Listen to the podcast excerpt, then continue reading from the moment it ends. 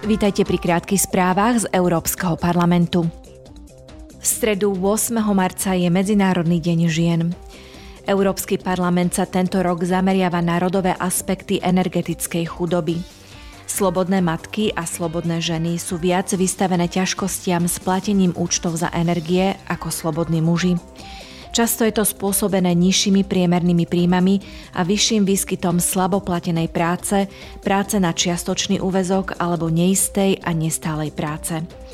Rozdiel v odmeňovaní žien a mužov v Európskej únii bol v roku 2020 stále na úrovni 13 Europoslanci z výboru pre rozpočet schválili minulý týždeň na žiadosť Belgicka finančnú podporu pre 559 bývalých pracovníkov logistickej spoločnosti na letisku v Liež. V rámci pomoci Európskej únie sa vyčlenila suma vo výške 1,9 milióna eur.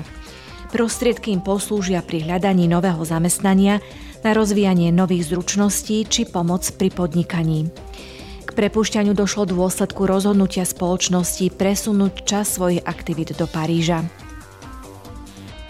Priestory Európskeho parlamentu v Štrasburgu zaplňa 9. a 10. júna tisíce mladých ľudí z celej Európskej únie vo veku od 16 do 30 rokov.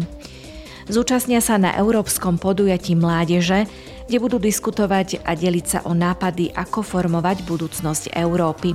Aj keď termín na podanie prihlášky už vypršal, stále máte možnosť zúčastniť sa na tejto udalosti, ak sa prihlásite do súťaže na Instagrame. Zdieľajte vašu fotografiu s hashtagom i2023 contest a stante sa jedným zo šiestich výťazov, ktorí vyhrajú zájazd do Štrásburgu. Viac informácií nájdete na webovej stránke Európskeho parlamentu.